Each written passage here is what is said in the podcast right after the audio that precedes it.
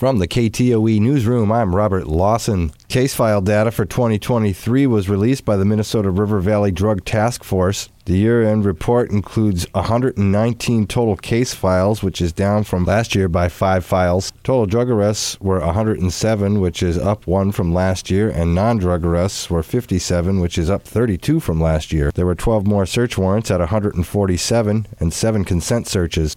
Overdose death investigations totaled 15, and there were eight third degree murder charges. Drugs seized and purchased included methamphetamines at 2,050.3 grams, cocaine at 1,569.8 grams, which is up 1,239.7 grams from last year. Crack cocaine accounted for 133.7 grams, which was up 103.4 grams. Fentanyl in powder form there was 58.1 grams, which is up 49.6 grams from a year ago. And fentanyl pills, otherwise known as Mbox 30, there were 5,945 dosage units, which is up 2,129 from a year ago. 102 pounds of marijuana were seized, 1,599 uh, grams of THC wax, and 737.8 grams of THC edibles were also seized. 619 grams of mushrooms were seized. 733 prescription pills were also seized, which was up 336 from last year. And there were 21 firearms seized, which was up one from last year. And 12 children were placed with CPS. The task force also gave 34 presentations with around 1,785 total people in attendance. Approximately $834,200 worth of products were seized in 2023.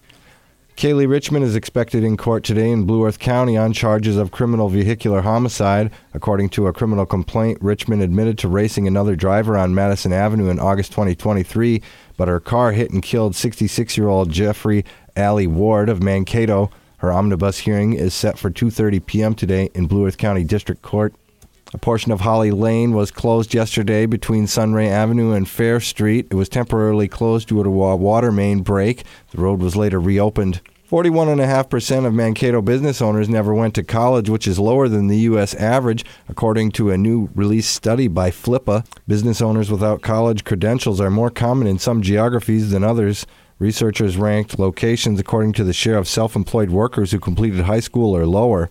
Among the nation's 10 largest industries, measured by number of business owners, the share of owners in the Mankato area who never went to college exceeded 50% in all but three categories real estate at 23%, consulting at 8.9%, and legal services at just over 5%. Given that 41.9% of all U.S. business owners never went to college, the Mankato Metro has a below average share of business owners who forewent college. The city of Eagle Lake welcomed Lieutenant Mitch Gaylor with the Blue Earth County Sheriff's Office to his new post in Eagle Lake this week. Lieutenant Gaylor has been assigned to Eagle Lake, where he oversees Sheriff's Office operations within the city. Gaylor brings 10 years of experience with the Blue Earth County Sheriff's Office, where he held a variety of positions, including correctional officer, deputy sheriff, and investigator. Gaylor also served as a firearms instructor, tactical team operator, mobile field force operator, and is also a prior drug task force agent.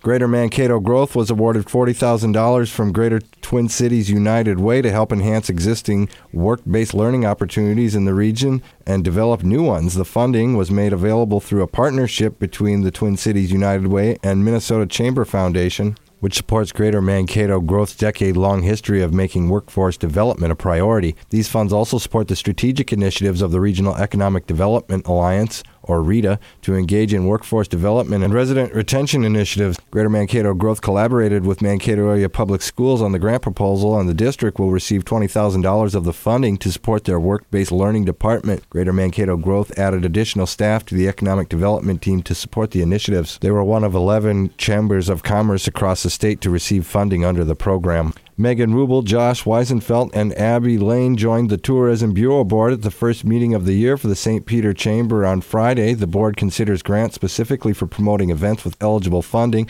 which doesn't include capital costs such as stages, musical acts, and other entertainment. Grants are designed to get visitors and other attendees to events by advertising through traditional and social media. The St. Peter Chamber also got together with chamber directors from close to 20 communities last Thursday morning to talk about best practices and share ideas. The quarterly gathering is sometimes called Chamber School to learn about what's happening out in other communities. Keynote speakers at the event represented the Southwest Minnesota Initiative Foundation.